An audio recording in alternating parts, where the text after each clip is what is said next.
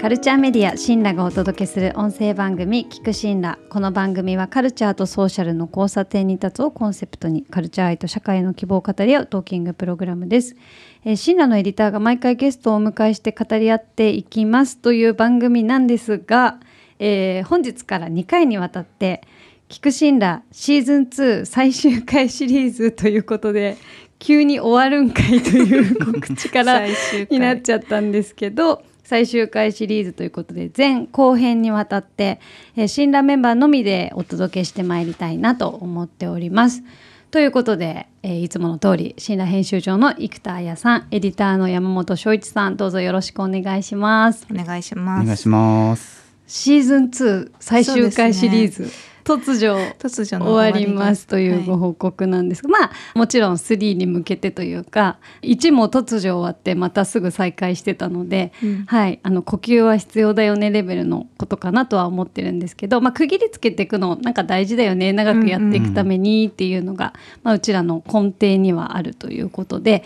まあ、今日から2回にわたって、まあ、この上半期の新羅メンバーが注目したカルチャーニュース触れられなかった番組の中でこううまく触れられなかったものとかあとまたもちろんあの思い出深い回などについてお話をしていければと思っております。はい、はい。振り返りっていう話で、うんうん、いきなり Now のトピックをこう話したいんですけどその先週の日曜日に東京国際フォーラムホール A で「あの夜で会えたら」ってあの舞台を拝見してきまして制作やってる方に誘ってもらって行ったんですけどまああらすじとかはサイト見てほしいんですけど、まあ、番組終了が決まってるラジオ番組のイベントをやるっていうことで、うん、いろんな人がプロデューサーとかディレクターとか AD とか AP とかいろんな人が舞台監督の人とかねがいろいろ駆けずり回って、うん、一つのラジオ番組の終わりになるイベントを作っていくみたいな、うんうん、なんかまあそういう感じの作品なんですけど、まあ、現実とフィクションがこう織り交ざってるというか、うんうんうん、なんか混然一体になってる感じとかもまあ面白いですけどまあテーマは多分きっとラジオ、うん、ラジオ愛みたいなものをテーマにしているんじゃないかなと思ってて、まあ、ラジオっていうのはこう何でもない日にこう伴走してくれる存在なんだみたいな、まあ、そういったようなセリフがあったりして、うん、まあ、なんでこうラジオだとこういう物語が成立するんだろうなとか、うん、なんでラジオみんなこんなに思いをこうたぎらせるというかこうなんか思いを募らせてんだろうなみたいなことを、まあ、考えながら僕は見てたわけなんですよね。ね。まあそのアーカイブとかも11月の5日ぐらいまで見れるっぽいんで、まあ、興味ある人は見てほしいんですけど、ね、ラジオとポッドキャストって、うん、まあ、本質的には違うとは思ってはいるんだけど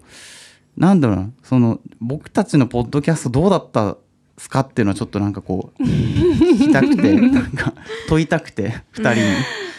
あ、うん、そのね南さんは、まあ、実際見られたっていうことだったんで、はい、ちょっと言うタイミング逃してたんですけど、うん、私も見ました。土曜日にいたんで、うん、ちょっと山本さんと、はい、違う日だったからもしかしたら微妙にね、した体験は違うかもしれないけど、いやすごく面白くて、まあ、挑戦的でしたしあとあの3時間半以上あるんですよ。えー、そんなにあるんだ、うん、そう。まあもちろん途中休憩あるんですけど、うん、であのこれ100%ポジティブな意味で長いなと思って。あでもなんか長いって思ったんだけどすごくそこにこの3時間半時間を同期しているというか、うんうん、なんか同じ瞬間をやっぱ味わってまあこれでライブとかだと、まあ、全部そうっちゃそうだと思うんですけどラジオってやっぱその同期性みたいなのがすごい魅力の一つなんだなっていうことを国際フォーラムにいながらも、うん、長えなって思いながら、うんうん、この長さしつこさ、うんうん、なんかテレビだったら多分これ編集して1時間とかの綺麗なドラマとかになるんですよ。うん、でもなんか3時間半たっぷりやってるっていうところが、うん、なんかすごい面白いしこういうものも欲しいっていうか、綺麗に編集されたパッケージも楽しいけどなんかこうつながってる感じとかがすごいいいなって思いましたしラジオみたいな生放送だと同期性があるけどポッドキャストは違うじゃんっていうのも反論もあるかもしれないんですけど結構そこってなんか私たちも作ってて思いますけど、私たちもほぼなんていうか山本さんが綺麗にもちろん編集はしてくれてるけどただ基本的にはなんか喋ったことがそのままの順番で出ていく面白さってあるから、うん、このスタジオにオーディエンスの方が一人ポンって入ってきそのなんか雑談を聞いてるみたいなその会話に同期してる感じっていうのはもしかしたらあるのかなとか思ったりして、うん、その面白さをあんなに立体的に詰め込めるんだ。ちょっと、でも全然説明できないからアーカイブ見てほしい。本当に。そう全然多分生田さんに絶対伝わってないと思うんですよね。私と山本さんのこの説明が。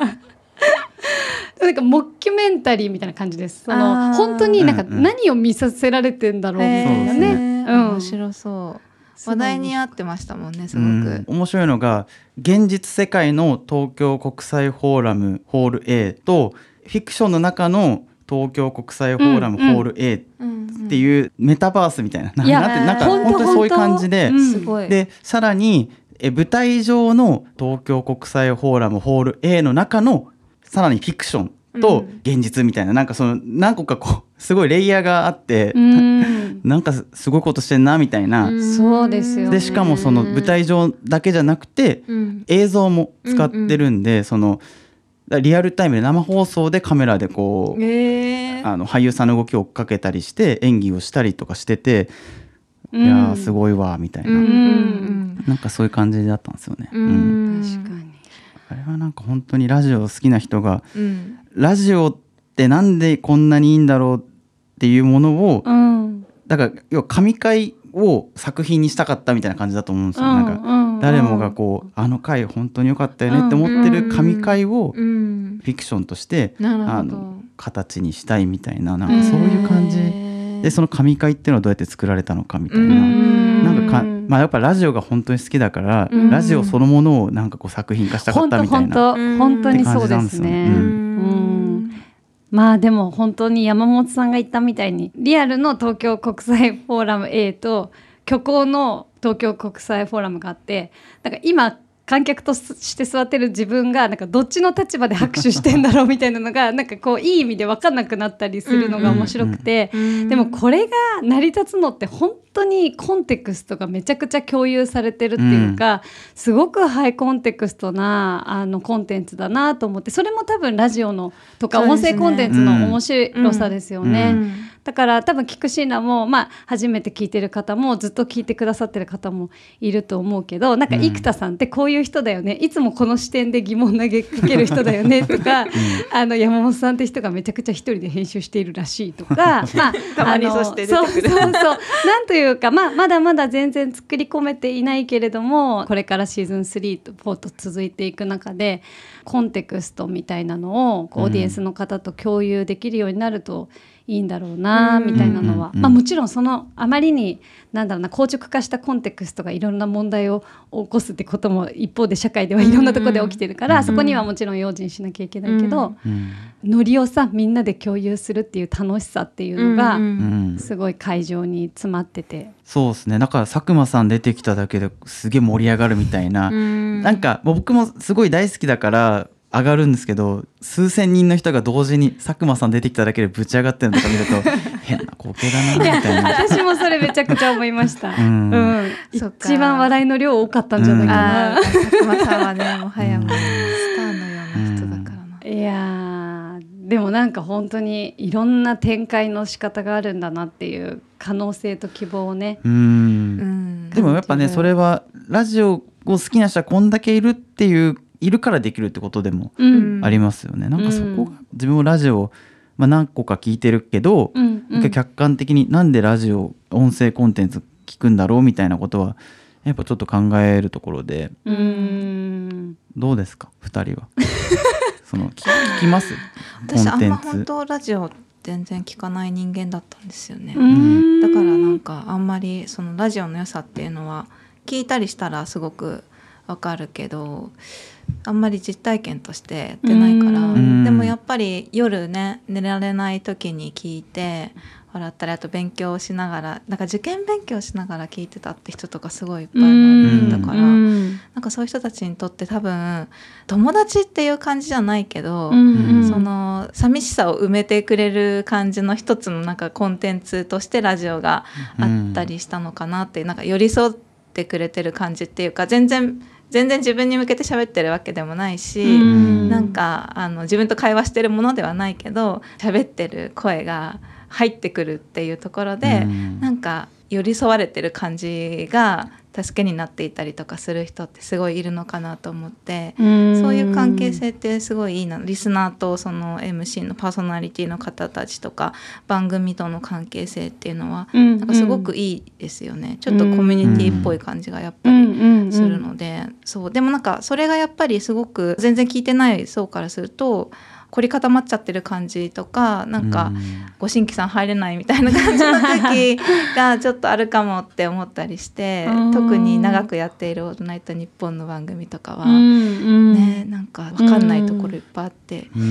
参入しづらいみたいなとか なんか敷居高い部分も。あ逆にね。逆に逆になんか、うん、敷居高いように。でも最近私本当聞聞いてますよ。ポッドキャストも、ラジオもすごい聞くようにしててやっぱ面白いし。えそれはなんでですか？え始めたから聞くし なるほど。そうそう。やっぱやろうってなった時に、うんうん、ポッドキャスト聞きたい聞かないとなと思って、うん、いっぱい聞いて古典ラジオとかもいっぱい聞いたし、すごい面白いし、うん、なんかいろんな楽しさがあるなと思って勉強になる系と、うん。うん、古典ラジオとかそうだと思うんですけど、うん、あとひたすらやっぱ面白い系とか、うん、あと Y2K とかも。ああ Y2K 新書ゆうきゅんさんたちが作ってるやつですね。うん、なんかいろんな効能があるなと思って音声コンテンツ、それを今味わっているところですね。うん、だからラジオカルチャーは本当にちょっとよくわからないかも。うん、なんか魅力は私は体験できてないから、うんでもいいですよね。え、それはラジオとポッドキャストのに結構違いがあるって意味で言あ、そういう意味で言いました。うん、そっか。そうそうそう。え、だってってラジオって「オールナイトニッポン」とかって基本的にもう生じゃないですか、うん、そうですね「オールナイトニッポン」は基本的には生じゃないですか、うん、ね、あのもちろん事情で収録の時あるけど。だからテレビと同じで番組放送中に X とかでみんなハッシュタグでつけて盛り上がってそれも一個ちょっとコミュニティになってるじゃないですか。そうですね。ポッドキャストってそうじゃないから、うんうん、基本配信されたらまあされたタイミングでわって感想増えるかもしれないけど、うん、なんかみんなでこの番組を一緒に聞いてる感っていう、うん、同じ時間を共有してる感っていうのはポッドキャストはないかな。っていう、ラジオはそれがあるから余計やっぱりちょっとコミュニティっぽいものが出来上がるんだろうなと思って、はいはいはい、それはやっぱテレビとかラジオの強みでネットフリックスもそれはそんなにできないから、そうなんかいいなって思ってました。なるほどラジオとポッドキャストももちろん違うしラジオの中でもいわゆるラジオと「オールナイトニッポン」もまた違うみたいな、うん、そそのなんかこうカテゴライズっていうかこう線引きはありますよね。うん。オールナイトニッポンっぽかったっていう方があの夜は近いかもしれないですよね。そうですね。オールナイトニッポン、うん、なんだろうなあれはきっと。確かに、そうだね。時間帯とか曲とかやってる番組それが報道なのか、うん、そういうなんかパーソナリティの部屋みたいなものなのかによっても確かに違うかもしれない。うん。うん、いやでも私的には生田さんが今まで音声コンテンツそんな聞いてなかったけど、聞く信頼始めたから聞かなきゃと思ってめっちゃ聞いてる 聞いてるっていうのがすごいなんかちょっと胸キュンでした。やっぱり生田さん本当真面目で偉いな好きって。だってやばくないですか？やってるのに何も聞いてないですよ。いやいやいや。超やばいやつ。なんか何こいつ？やるなよとか思われそう。いやいやそんなそんなこと誰も思わないですしかもラジオ聞いてないのにラジオのこと語っててうわやばって思って。どうしよう今って思ってます。いやでもなんか入り込めない人の言葉をちょっと代弁してる感はあるかなとは思いますけどね、うん。うん。うん、でも意外とそれこそ僕爆笑問題の爆笑問題のジャンクカウボーイ僕本当に3週間ぐらい前から聞き始めてえそうなんだ。超長寿番組じゃないですか、はいはい、意外と普通に聞けますよ。あそうなんだ。本当に。やっぱりね私がちょっとビビってるだけ。なんかいや僕もすごいこう構えてたんですけど、うん、あもう大大人気だから、ね、ずっと好きな人も全部聞いてるみたいなとかいるから、うん、ちょっと分かんないんじゃないかなと思ったらただずっと太田さんがあバカバカみたいなことずっと言ってるだけみたいな。だけだから 全然聞けるんですよ、なんか、うん、そうでも精神的なこうハードルがあるっていうのはよくわかりますね。確かに。なんか今から神回に出会うことなんてあるのかなみたいな。あ それめっちゃそのクーロンさんの時もその今から始めて遅いんじゃないかみたいな話もありま言っしたけど、てました生田さん。ありますありますよ神今から。はい。回神回は生田さんがはがき職人となって神回を起こしてください本やばいなそれうん南さんなんかラジオ何聞いてるんですか？当えーっと私はそのさっきも話出た佐久間さんの「オールナイトニッポンゼロ聞いてますし、あの前回クーロンさんと話をした神田伯山さんの TBS ラジオの問わず語りの神田伯山も聞いてますし、あとオードリーの「オールナイトニッポン」も聞いてます、あとポッドキャストで言うとオーバーザさんとか、まあ、うんポッドキャストは結構聞いてますかね。うん、性格的にはでも生田さんが言ったところうん。にちょっと私も似てるところあって、なんか自分のタイミングで聞きたいし、うん。なんか人は良くて私と番組だけなんか向き合いたいみたいななんか言い方変ですけど、うんうん。なんか自分のタイミングで聞きたいっていうのがあって結構ポッドキャストとかあとラジオでもうん。ラジコとかで聞くのがすごい好きなんですけど、うん。あんまりそのそのタイミングでハガキを送りまくってハガキっていうかメールを送りまくってそのコミュニティにガンガン入っていくっていう感じではないんですけど、うんうん。ずっと聞いてるとやっぱ本当はがき職人の方のペンネームとか覚えてきてそうですごい面白いですよ。うんなん この人かなり採用されてるなみたいな。うん父は公務員とかね あのなんだ藤原元スマブラ参戦とかいますいます。あの方大体いつも読まれてますよね。ね面白いですごい面白いです。うんはい。危機開会も聞いてます。あ、聞き開会、はいあ私も聞き開会を聞いております。はい。はい。聞いてないんでえすよ、ね。めちゃくちゃ面白いですよ。やっ。ぱなんか絶妙ですよね。私めっちゃもうあれ聞いて本当に玉置周慶さんのファンになって、うん。あタイタンさんのことはもともと知っていたんですけど、うん。うんドスモノスの活動とか、玉置さんのことめっちゃ好きになってうん「うんもののあわれ」も「水もめっちゃ聞いてます。あ。そうなんだ。すごい、はい。そうなんだ。なんかすごい素敵なんですよ、うん。あのお二人とも、うん。もちろん素敵なんですけどやっぱ人柄がすごい伝わるのはうん。音声うのん。魅力ですよね。それあるうん。それある確かにそうなんですうよ。ん。音声コンテンツ、まあ、あの1年弱やってきてシーズン2もちょっと終わりに差し掛かってっていうことで、まあ、あの夜で会えたらの話をしてたんですけど冒頭にもお話ししたみたいに、まあ、今日と次回であのなかなか番組の中でも拾いきれなかった触れきれなかったこの上半期のカルチャーニュースとかもきちんとお話ししたいなと思っていたりしました。なんかちょっとそれぞれトピックをと思ってるんですけど生田さんなんかどうですか？これは話しておきたいみたいなことあったりします？はい。聞く診断のオーディエンスの方からも感想でこの話題を取り上げてほしいっていう風なもはい声をいただいていたこともあったんですけど、やっぱりジャニーズ問題はちょっと避けては通れないトピックだなっていうのはすごくうん思っております。そうですね、うん。確かにツイートツイートって言っていいんですかね。なんか X で。X あポストですね。失礼しました。そうでした。あの X でポストしていただいてましたよね。菊新らのパーソナリティの人がジャニーズ問題どう思っているのか聞いてみたい、うんうんうん。確かに。ねえ難しいですよね。いろいろ現在進行形でもね状態が動いている最中ではあると思いますけど生田さんあれですね記事も書かれてましたよねはい。これ絶対メモ読まないとやばいからメモ用意してきます。はいありがとうございますそう。まあ自分の考えも多分今後変わるかもしれないし、うんでそもそも複数の論点がありすぎて、うん本当になんかどの観点から語るかっていうのが難しい問題だなっていうふうに思ってるんですけど大前提としてあるのはやっぱ「週刊文春」とか、うん BBC みたいな海外報道が、まあ、筆頭になって、うん。でメディアがちゃんとこの問題を取り上げるようになったこと。うん。でそれを踏まえてこれだけ重大な性犯罪の事件っていうものが、まあ、問題としてちゃんと認識されたっていうこととで事務所がそれを認めて責任を取りますっていうふうに約束をしたことっていうのはうん。まず本当に良かったんじゃないかなっていうのはすごく思ってます。うん。うん、そもそもやっぱりなんかこの問題がなかったことにはい。ねずっとされていてそのまま、まあ、本人はもう亡くなってしまっているので事実の追及とか解明っていうのは難しいかもしれないけど、うん。でもやっぱり事務所があったっていうふうに認めて被害者にちゃんと保証をしますって約束したことは本当にもうよかった前進だなっていう、うん、このままそうならない可能性本当にあったと思うので、うん、うん。うん、それはすごく良かったかなっていうふうに思いました。確かに、ね、でえっと自分も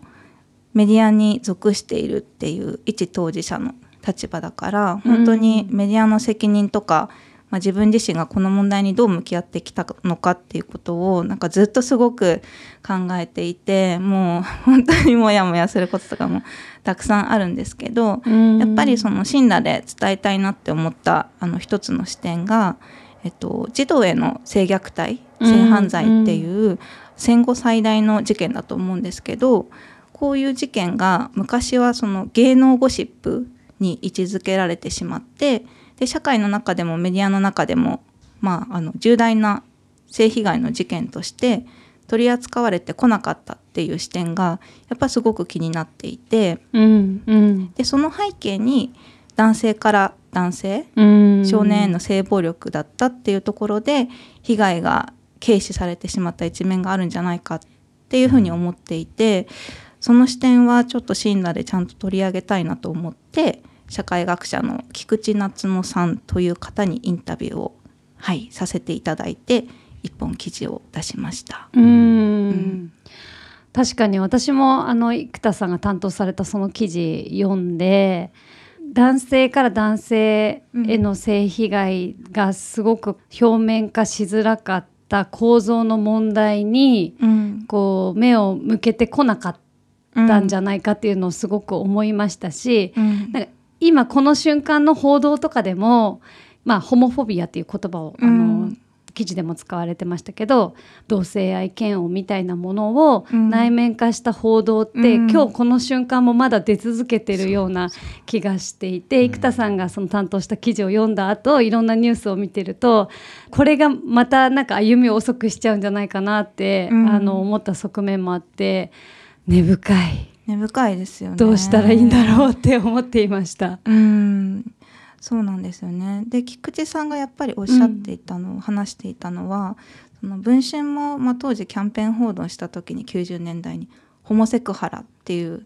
報じ方してて、はい、やっぱこの言葉自体がホモって別称なので、うん、差別的な一面があるんじゃないかっていうふうに言っていて、うん、で今はその文春側の代理人の弁護士の人もこのホモセクハラっていう言葉は今はちょっと問題があるっていうふうなことをインタビューとかでもやっぱ言ってるんですよね。うんうんうん、で、えっと、報じられ方もちょっとやっぱり一部のメディアのあの事件の報じ方がすごくなんだろうな同性愛の偏見を煽りかねないような、うん、なんかセンセーショナルな過激な報じ方をしていたりとかすることがすごく気になってるんですけどそれってメディアとかがなんかそういう報じ方をしてきたとか、うん、そもそも同性愛っていうものに対して偏見とか差別っぽいような差別がなんか根底にあるような空気感社会になってしまっているのってやっぱそこにもメディアの責任ってすごく大きくて、やっぱバラエティーの中でそうですね。あのね全然昔はすごい同性愛の人たちをバカにするような表現とか普通にやっぱりバラエティの中であったので、うん、そういう空気を作ってくるってことにメディアも加担してたんじゃないかっていうふうに指摘をされていて、うん、だからそれも含めてメディアの今責任っていうのが問われてるけど、うん、なんかそういう一面でもちょっと反省して振り返るべきじゃないかっていうようなことを言ってたんですよね。それは本当そうだなと思って。うん。うん。確かに。ね難しいですよね。うん。やっぱりそれってメディアの中にいる人たち一人一人が反省して適切な知識とかをちゃんと勉強してものづくりで反映させていくっていうことの積み重ねでしかないですかね。どうなんだろう。うそうですよね。まあ、メディアの中で勉強会とか 普通にね あのやってもいいんじゃないかなって思いますけどね、うん、なんか当事者の人とか呼んで、うん、あの過去のなんだろう LGBTQ とか、うん、まあ、ジャニーズ問題の扱われ方っていうのをちゃんとなんかまとめてこういうふうなまあ報じ方とか取り上げ方をしていたっていうのを、なんかちゃんと社内の中でえっと、一回話し合って、でこれはやっぱり今後はこれは良くなかったっていうことを反省してで今後こうしていきましょうっていう風ななんかそういう前向きな議論が組織の中だけであるだけで全然なんかいいんじゃないかなっていう気はしますけどね。どうなんだろう。なんかすごい偉そうな感じになって そんなことない専門家みたいな。そううん。ですよね。難しいですよね。うんうんうん、でもなんかあのこの問題をその信羅で取り上げようっていう風になった時に、うん、当時のその文春とジャニーズがやっていた裁判の資料がやっぱり必要だったのでその裁判資料あの判決文とかその資料を、えっと、文春側の弁護士の人に、うんうん、えっと、問い合わせて一、回会いに行って、はい、でいろいろその当時の事件のこととかも聞いたんですね。うん、であの資料のこととかもいろいろ説明してくれてすごいいい方で今もメディアいろんなメディアに出られてる方なんですけど、うん、その先生が言ってたのはあのやっぱりこの問題っていうのをそのちゃんと社会全体で認識しなきゃいけないっていうか、はい、なかったことにしないで、うん、みんながちゃんとこういったすごいとんでもない事件があったっていう でそれを誰も刑事事件化もせず、うん、そのまま放置されてきたっていう、うん、そういったことが、まあ、日本社会の中で起きてしまっていたっていうことを、まあ、みんなが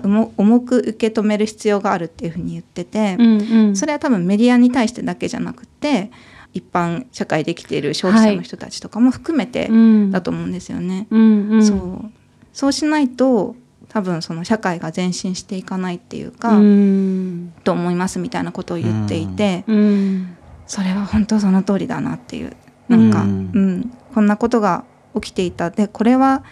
ぱジャニー喜多川氏ってすごく崇められて称えられて生涯を終えてその後東京ドームでお別れ会とかやったり、ね、NHK の「紅白」で追悼特集があったりとか「ジャニーさんありがとう」みたいな、あったりしたので。でもそれはやっぱり異常な光景だったよねって今振り返って、うん、うん、実は裏でたくさんの加害を、性暴力をしてきたっていうところがなかったことにされていた。だからすごくそれも含めて異様な光景じゃないですか、うん。うん、それが異様だったってことをみんなでこの社会の中でちゃんと認識してある程度なんかコンセンサスを取るみたいなことをしていって、まあ、反省を踏まえて二度とこういうことが起きないようになんか対策をしたりとかしていったら前に進めるっていう,、そうことなんだろうなっていうのはすごい、あのこの問題を思なんか考える上ですごい思ってました。うん。確かにこの社会に生きていてジャニーズと関わっていない人って本当にいないんじゃないかっていうぐらい、うん、やっぱりそのジャニーズの影響力ってタレントさんの影響力すごく大きいので、うん、なんか自分はメディア業界でもないしとか、まあ、自分はジャニーズ好きでも、まあ、ジャニオタっていう言葉もありますけど、うん、ジャニオタでもないしっていうことではなくて多分なんか本当にこの社会に生きる全ての人が何らかの形でどうしても関係性を結ばざるを得ない状況にあった過去。なので自分なりのやり方でその多分昨日までの自分をある種訂正するというか、うん、考え直す必要っていうのは確かにあって、メディアの問題とか、うん、芸能界の問題とか性暴力とかジェンダーに興味がある人の問題ではなくてもう本当に一人一人の問題なんだなっていうのはあの今生田さんの話を聞いて私もすごく改めて思いましたけどね。うんうんどうですか山本さん。まあ僕は正直生田さんが話してくれたこと以上の何かが言える材料はないんですけど、うん、まあ、なんか、うん、うんとそうだな。田中総一郎さんがその最初出てくれた時に世の中ってのは間違いなく良くなってるんだ、うんうん、その実感を見失っちゃいけないっていうか、はい、おっしゃってましたね。話してて、うん、それはそうだなってこの話についてもそうだなって思いますね。そこうやって明るみに出て、間違ってたよねって言える状況、まあそのその言い方がどうなのかっていうのももちろんあるんですけど、これは間違ってた良くないってなってるのはいいことだなって単純に思います。うん、でそれですごく身近な例で言うと僕はそのクーロンさんに落語の会で出てもらった時に、まあ、すごいやっぱ落語を興味持って、うん、タイガードラゴンを見たんですよ。はい、タイガードラゴンはやっぱすごい面白くて、うん、まあ、永瀬さんとか岡田さんとかジャニーズの方が出てるっていうのももちろんそうだなと思って、まあ、見てたんですけどその冒頭に注意書きみたいなのが出る回があって、はい、あの不適切な表現がございますっていう、うんうん、あのあらかじめご了承くださいっていうかその時代背景のうん、あのあれでそのままにしてますみたいな注意書きが出てて、うん、まあそれがどういう表現に対してこの注意書きがアラートが鳴ってるのかなと思ったらその、まあ、ホモって言葉が出てくる回2回あったんじゃないかな。2回ホモって言葉が出てくる回があってその回には必ず入ってて、うん、そういうふうにこう配信サービス、まあ、僕は UNEXT で見ましたけど、はい、UNEXT とかが配信する、まあ、もしくはその配給元がそうしてるのかもしれないですけどこれは当時こうだったんだけど今は不適切だから良くないですよってアラートを出してることとかそういうちっちゃいことがやっぱすごい大事なんじゃないかなっていうのは、まあ、僕の立場からはすごいそう言ったこと思いますね。うん。うん、そうですね。確かに、みんな持ち場でやれることが必ずあるんじゃないかなって思いますよね。もしなんかお聞きの方で映画の C セット MeToo ムーブメントを大きく前進させたニューヨーク・タイムズの女性記者2人の調査報道みたいなのを追った映画なんですけど施設を見てない人いたら本当ぜひ見ていただきたいなと思ってて、まあ、今回のこのジャニーズ問題っていうのがちゃんとも問題化されたこともすごい背景に MeToo ムーブメントの影響もすごい大きいんじゃないかなと思ってて。今私どうしたらいいんだろうこのジャニーズ問題に対してって思ってる人本当たくさんいると思うんですけど今山本さんが言ってくれたみたいな注意書きにちょっと一瞬手を止めるっていうこともそうですしなんか C セットみたいなそういう映画をまだ見たことがないけど見てみようかなと思って見ていただくみたいなことも本当に一つのアクションだと思いますし本当スルーしないで一回立ち止まるそれぞれの持ち場でっていうのは重要なんだろうなってなんとなくちょっと本当優等生っぽい話し方になっちゃいますけど。でも、うん、思ったりしましたね。まあ、だからキクシーナでもあのこのシーズン2でこのジェニーズ問題についてこううまく触れるタイミングが、まあ、あのなかったんですけどやっぱり私たちも何て言うか、うん、これをそのままあの、まあ、もちろん死んだ記事ではやってますけど「キクシーナ」っていう番組の中でなんか何も触れずにそのままシーズン2を終えるのは違うんじゃないかなみたいな話もしていて、うん、なんか本当みんな思いがなかなか固まってないけど今日になっちゃったみたいな感じのところはあるんですけど自分たちなりにまあ等身大で今考えていることをまあちょっと話したっていうところもあるのでなんか皆さんにも思うところがあるとすごい嬉しいなとは思ったりしますがこれに関連して生田さんこれは言わないといけなかったみたいなことがそうですねあったらぜひ。なんか私やっぱりファンの方と、まあ、あともちろんタレントの今所属されているタレントの方々の心とかは大丈夫だろうかっていうのをすごく心配なんですよね。うんうん、そうですよねそうで、えっと、親鸞に親鸞のあの同僚で、と、ジャニーズのグループの方をすごく好きな方がいてでその人にちょっと今回の件についてどう思うかっていうあの気持ちをちょっと聞いてきてあのコメントをいただいてきたので、うん、ぜひそれ紹介したいなと思っててなんかファンの方の声が、まあ、ファンでもねいろいろ分かれてると思うので、うん、その一つの意見としてっていうことにはなると思うんですけどすごくなんか大事な指摘をされていたのでちょっと紹介したいなと思います。うん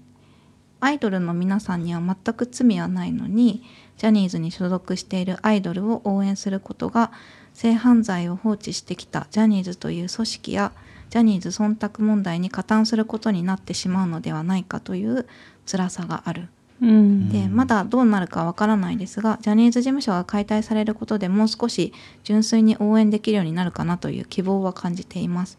でちょっと違う話ですが、えっと、実際にあるタレントさんが起用された広告が打ち切りになってしまって